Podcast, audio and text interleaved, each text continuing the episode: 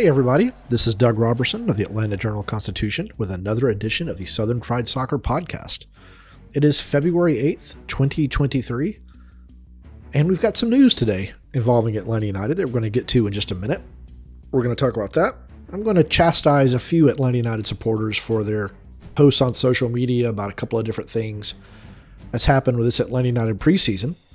And as always, I'm going to take your very well thought out questions that you've sent to me on my Twitter at Doug Roberson AJC or on my email at droberson@ajc.com. I hope you're all having a good day. Before we get into today's big signing, if this is your first time listening to us, please make sure to follow the show on Apple, Spotify, or wherever you get your podcasts so that you never miss an episode. This is Southern Fried Soccer from the Atlanta Journal-Constitution. You ready? Showtime. On May 3rd, summer starts with the Fall Guy. Let's do it later. Let's drink a spicy margarita. Make some bad decisions. Yes! Audiences are falling in love with the most entertaining film of the year. Fall Guy. Fall Guy. Fall Guy. That's what the poster said. See Ryan Gosling and Emily Blunt in the movie critics say exists to make you happy. Trying to make it out? Nope. Because I don't either. It's not what I'm into right now. What are you into? Talking. Yeah. The Fall Guy. Only in theaters May 3rd. Rated PG-13. When you need mealtime inspiration, it's worth shopping Kroger, where you'll find over 30,000 mouthwatering choices that excite your inner foodie. And no matter what tasty choice you make, you'll enjoy our everyday low prices, plus extra ways to save, like digital coupons worth over $600 each week. You can also save up to $1 off per gallon at the pump with fuel points. More savings and more inspiring flavors make shopping Kroger worth it every time. Kroger, fresh for everyone. Fuel restrictions apply. All right, so it feels like it's taken 8 months, but Atlanta United finally confirmed the acquisition today of Giorgos Giakoumakis, striker, Greek national from Celtic. He is a big guy. He looks to be a strong guy. Watching videos of him this afternoon, he looks like he's a guy who can hook up well with his teammates, which is something that President Garth Lagerway hinted that they were looking for before they had signed Giakoumakis a while ago. If you watch the videos of him with Celtic, you see a lot of one-touch passing into spaces behind defenders for wingers to run onto, which would be perfect for Luis Araujo or Derek Etienne when the season starts February 25th against San Jose at Mercedes-Benz Stadium. He also is a good poacher in the box, a lot of one-touch finishes with his right foot, with his left foot, or his head. If that reminds you a little bit of Josef Martínez, I think you could say that. I wouldn't expect him to be Josef Martínez, but you do see a lot of skill similarities. Now, you know, as it happens with strikers, it's just going to come down to desire, good luck, and putting shots on target. We're going to get to meet him on Friday, and I believe it's going to be a virtual interview. So I'm excited about that. It's always fun to meet the new players. We have not had a chance yet to talk with Luis Abram, the center back, the first of the three acquisitions that manager Gonzalo Pineda has said the team is pursuing. The third is still TBD. Pineda doesn't even want to say what position. He doesn't want to say what player. And we're going to get into some of that with some of your questions in the second segment of this podcast. But you look at the two positions. They filled center back. They filled striker. Those were two positions that needed to be filled because the team only had two experienced center backs in Miles Robinson and Juanjo Parata and homegrown Noah Cobb, who has a world of potential. Now they've got that striker in Giakoumakis. It's going to be interesting to see how quickly he can get on the ground and get going. He should be in shape because the Scottish Premier League has been going on for quite a while now. If you want to read a little bit more about him, you can find it on my story that's posted on AJC.com or on my Twitter at Doug Roberson AJC. But just to throw out a couple of stats for you about the Big Greek, it's a reported transfer fee of $5.1 million. He's 28 years old. It's a 4-year contract, so I don't think, I could be wrong about this, but I don't think he could be bought down now because you have to amortize the transfer fee as well as the salary over the length of the contract. And it has to be less than, just for approximations, 1.7 million. So he would have to have a pretty small salary. And that just doesn't make any sense to me. But There is like a stipulation in the rules that I was reading about before that they can pay part of the transfer fee down with allocation money up front. Atlanta United may have tried to pursue that. I don't know. When we talk to Carlos, hopefully on Friday, maybe we'll get some clarification on how that works. So again, Atlanta United's next game is going to be February 15th. Against Toluca, it's the game where the new primary kit is unveiled.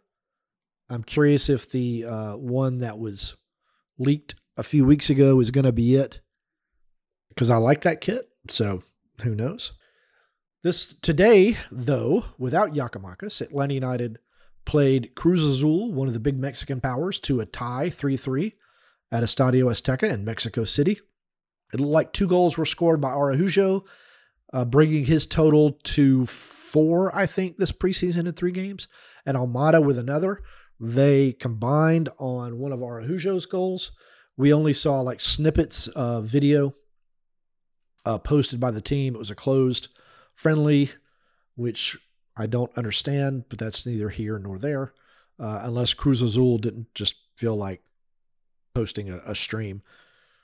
Atlanta United played Atlante on Saturday, and that was supposed to be posted on Facebook Live. And instead, for those of you who tried to watch it on Facebook Live, you saw what appeared to be someone holding up a phone with Facebook video capabilities ongoing. So we could only watch the first 3 minutes and 35 seconds of the game, filmed from about 100 yards away and vertically on our computers. So that didn't really work very well. That friendly, I think it was 3-1, I think, but the 2 first teams went at each other in 2 30-minute segments to start the friendly, and that was 1-1, and then the second team gave up 3 goals. But as manager Gonzalo Pineda explained, Atlante played a really, really weird system, one that I don't think I've ever seen before when it had the ball. Basically, there was nobody in the middle of the pitch, and everyone would flood the wings. So that took the second teamers probably a while to kind of figure out, because you just don't see that too often. It's unbalanced. It's bizarre, but hey, it's got them back to back. I think it's second division titles in Mexico. So you go Atlante. Now I want to get into some things that have kind of gotten into my craw a little bit. And since none of you asked any questions about Law and Order reruns or how to do yoga incorrectly, both of which I'm an expert at, or how to not use dating apps, which I'm also an expert at. I want to get into some of this for a second. Some of you have been very, very critical of Brad Guzan, which, you know, if you want to, that's fine. It's your right. It doesn't make any sense to me. The 3 goals against Chattanooga, only one of which you can argue was directly Guzan's fault, and he owned it. He gave up 1 goal against Atlante, and it was I tweeted that it looked like a mistake by Brad. Rewatching the video and then confirming with Pineda, it was a shot that was hard and swerving and short hopped right in front of him. So I'm assuming it swerved back to Guzan's right instead of his left. So when it deflected, it went to the middle of the pitch. No Atlanta United defenders stayed with their man. So it was an easy tap in for Atlante. If you want to put that on Brad, you can. I don't think that was Guzan's fault. And any of you that think you can watch that video and tell if he should have done a better job, well, you're just mistaken, because that's impossible to do. Just impossible. Today, I have no idea how many goals he gave up. I know that that Cruz Azul, it ended with a 3-3 draw. Don't know how many goals were scored against Guzan, maybe 1, maybe 2, but have no idea of the context of those goals. And y'all got to keep in mind that the other teams are trying to score too. This isn't like Atlanta United is the best club in the history of soccer and should never be scored upon. The other teams are trying to score. If you want to argue that Guzan should have been better last season, everybody should have been better last season. Go and look at the stats. He didn't do that badly.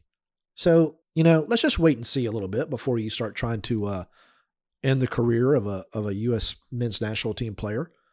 And if he starts playing poorly, I'll be the first to point it out, as I've done with all of Atlanta United players when I've thought they played poorly. And if he plays well, I will be among the first to point it out, as I've done with Atlanta United players in the past. The other issue, and this has been curious to me, but Machop Chol started at striker for the second consecutive game.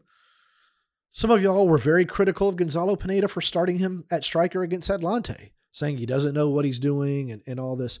This is the preseason. This is when you mess around with things.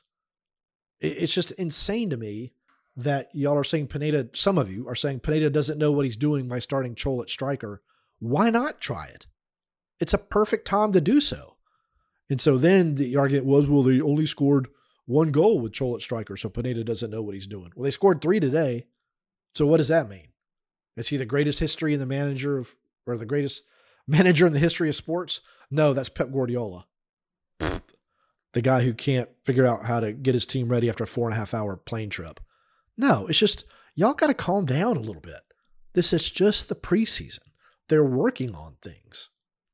You'll get a much better idea of how the team is going to play when they go against Toluca on February 15th. You can buy the new kit. Everybody should be happy. It's a home game. It'll be fun. But just calm down a little bit with the criticisms of not just Guzan and Pineda, but everybody. Just, it's the preseason. Just let them play.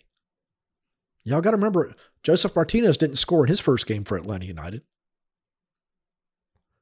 Gerardo Martino didn't win his season opener in 2017 or 18. And things worked out pretty well. Frank de Boer didn't win his season opener, I don't think, in 2019, and the team won 2 trophies. So just relax a little bit, okay? Just calm down. Hold your fire. Save the venom, because you may need it later. Not saying you will, but just relax a little bit. When we come back, we're going to answer some of your questions. This is Southern Fried Soccer from the Atlanta Journal-Constitution.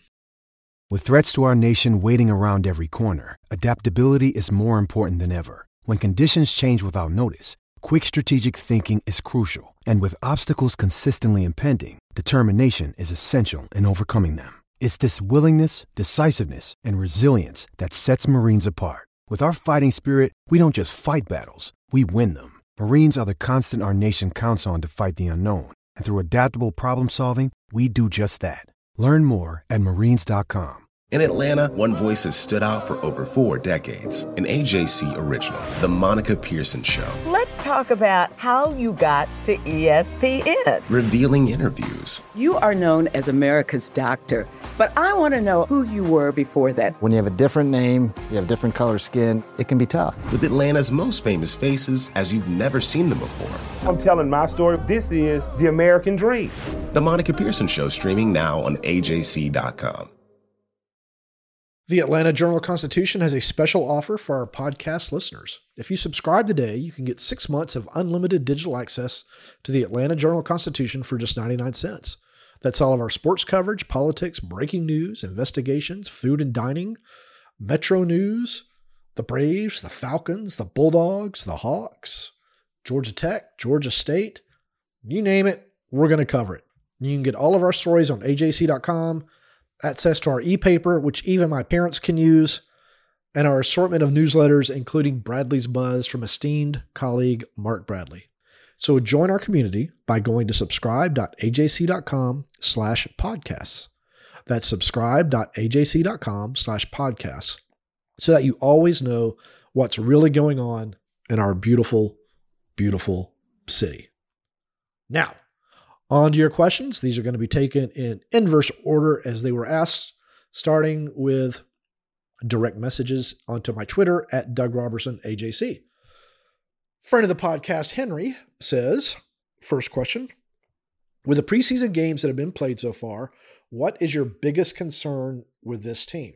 Well, Henry, that's a good question. We haven't been able to watch the past 2 preseason games. The team is scoring goals. So I guess my biggest concern right now is just kind of reaction time by defenders, tracking runners, closing down shooters. The goal scored by Atlante, the guy had plenty of time to shoot. Nobody stepped out on him. So that's got to get fixed. And the team has spent a lot of time on defense, so let's see what happens. Henry continues, when do you think we might get some news on the mystery third signing Pineda talked about? And is it reasonable to assume it'll be a center midfielder? Well, you know, I have no idea on a timeline. They haven't even been tied with anybody. So that's a little interesting to me. I don't know if that means it's an MLS free agent. I don't know if that means it's going to be a homegrown. And if it's going to be a center midfielder, it surely would make sense that it's a center midfielder. But now I'm wondering if it's going to be a striker, just to have a backup to Giorgos. Expecting Machop Chol to be a backup, I think, is a little premature.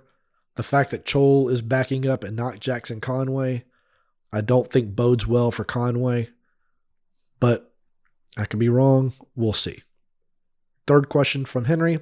Is this the year we have a Luis Araujo breakout season? He's certainly playing well in the preseason. 4 goals so far, combining well with teammates. He wants to show that he is an elite player in Major League Soccer. He, like I pointed out with everyone else, did not have a good year last year. If he can just stay involved with his teammates a little bit, use them to help him get down the field, use them to help him get into good shooting spots, pass the ball to them when they're in good shooting spots. He's got all the talent in the world. He's got MVP caliber potential. He just got to remember, in my opinion, he's on a team, play like he's on a team, and all those goals and stats are going to start pouring in. Okay, Wren has 2 questions. First, what should we read into Conway not playing as the starting striker? Is Pineda just experimenting, or do you believe Conway is relegated to the third striker with Chol being second and Giorgos being first? It certainly looks that way, doesn't it? You would think that if Conway were the backup striker, that he would be getting those minutes because they're valuable with Thiago Almada and Luis Araujo, but he's not. So I don't know what that means. He's in the last year of his deal. It doesn't look good, but it could also mean that maybe Pineda knows what Conway can do and just wants to give someone else a shot. That might be a little optimistic. Second question from Wren. Since Pineda is trying some different rotations up top, why no rotations in the back, specifically keeper? Guzan doesn't seem to be in top form. Again, it's preseason. He's not going to be able to get to top form unless he gets minutes in the preseason. So just relax a little bit. Let's see how it does against San Jose, and we'll go from there. Switching to the email, which is droberson@ajc.com for all of you beautiful people out there. Jared says, hey, Doug, and sips coffee. I've already had my afternoon coffee. That's why you're not hearing me sipping coffee right now. Where do you think Atlanta United finishes the season, given what we know so far of the roster? Thanks for your work. Well, thank you, Jared, and I hope you're enjoying your coffee. Well, I'm still not bullish on Atlanta United yet. We need to see how Abram plays. We need to see how Giorgos plays. We need to see if the mental frailty this team had last season has been stamped out. They do have a mental coach working with the team now. He was with the team in Mexico. So that's interesting. They just can't keep making the same mental mistakes they were making last year. Now, on the flip side of that, when a team is suffering as many injuries as Atlanta United suffered last season, it's kind of natural, I would think, to be a little fragile after a while. It's just, you know, what more could happen kind of a thing. And in Major League Soccer, when it's a salary cap league and you don't have probably the depth that other teams around the world, you want to say it's plug and play, but it's not really plug and play. After a while, it's just going to wear on you. So anyway, to answer your question, Jared, right now, I think making the playoffs would be a good feat if these 2 signings end up starting and contributing well. The team has the talent to finish top 4, but it's got to have a little bit of luck and it's got to stay injury free. All right. Houston, who I think this is his first time contributing to the podcast, says, how sure are we that Brad will be our keeper this season, considering he has given up a large amount of goals this preseason? I think he's going to be your keeper for the season. He's the leader on the field. He's a loud leader on the field. He's a leader in the locker room. And again, it's just preseason. He hasn't played in 9 months. It's going to take a little bit of time for him to get reactions back, chemistry back, confidence back. So just relax. The other keepers are Quentin Westberg and Clement Giap. If Brad doesn't play well, I think Westberg will be the next to go. And then last question comes from Kyle, longtime listener, first-time emailer. I was wondering what your thoughts of Jackson Conway's involvement or lack thereof in preseason has been. Pineda seems to prefer either Chol or Araujo at striker while everything is being worked out with Giakoumakis. Obviously, this was sent in before the team confirmed the acquisition of Giakoumakis today. What Pineda has wanted for a long, long, long time are wingers and strikers who will challenge back lines with runs, make those sprints, spread them out, make them stay back just a little bit. And Josef just couldn't do that anymore. He didn't have it. Araujo would do it, wouldn't always get the ball. Moreno wasn't that type of a player on the left. Etienne is exactly that type of player. Araujo can be that type of player. I think it's more than likely you're going to see them moving into the middle thirds and having Lennon on the right and Gutman on the left bombing up those lines with Almada and maybe Huzetu, if he's the center midfielder, or Sadic, trying to ping passes into those spaces. That's what Pineda wants. We'll see what happens. Kyle continues, should we be in the market for a depth piece at striker, since to me at least Conway doesn't seem to be in Pineda's plans, and it doesn't bode well to me to head into the season with a striker that has never played an MLS minute and an out-of-favor youth prospect? Well, yeah, I think you're onto something. As I mentioned earlier, it wouldn't surprise me if the third signing is a depth piece at striker. I don't know how much allocation money the team has. It's unloaded so much in terms of salaries and things. If it can go out and get one, the more I think about it, the more sense it makes to me. But I've been wrong before. And as Kyle says in his PS, always remember to love and communicate with your loved ones. Thank you, Kyle. All right, that wraps up this Southern Fried Soccer podcast. As always, you can find me on Twitter at Doug Roberson AJC, on Facebook at Atlanta United News Now, on Instagram at Douglas David Roberson. Don't forget Law & Order. It can be found on almost any channel on television during the daytime. Fill up your DVR. Go listen to John Mulaney's comedy bits about Law & Order because they are hilarious. Hug your loved ones. Communicate with your loved ones. If you see me out and about, please say hi. This is Southern Fried Soccer from the Atlanta Journal-Constitution. Y'all take care. The AJC's trusted veteran political voices, Greg Bluestein, Patricia Murphy, Tia Mitchell, and Bill Nigat are the essential source for Georgia politics. The Atlanta Journal-Constitution's Politically Georgia. Sign up for the newsletter, download the podcast, subscribe to the AJC. I'm Ernie Suggs, race and culture reporter for the Atlanta Journal-Constitution. And I'm Ned Ravone, lifestyle columnist. Atlanta has been known as the Black Mecca for so many years, but that means something different to everybody. It means everything to me. I've been living here for 24 years, and I am still amazed at how rich the city's Black culture continues to grow. Every day I wake up, I learn something new. Well, you all can learn something new by subscribing to the Atlanta Journal-Constitution's new newsletter called Unapologetically ATL. It's all about the people, the events, and the entertainment happening in Metro Atlanta that Black people might want to know about. Like historically Black colleges and universities, Atlanta's thriving art scene, and the city's growing neighborhoods. Wherever you live, we want to hear from you. We want to hear what issues are important to you. So subscribe today at www.ajc.com/unapologeticallyATL. Only from the Atlanta Journal-Constitution.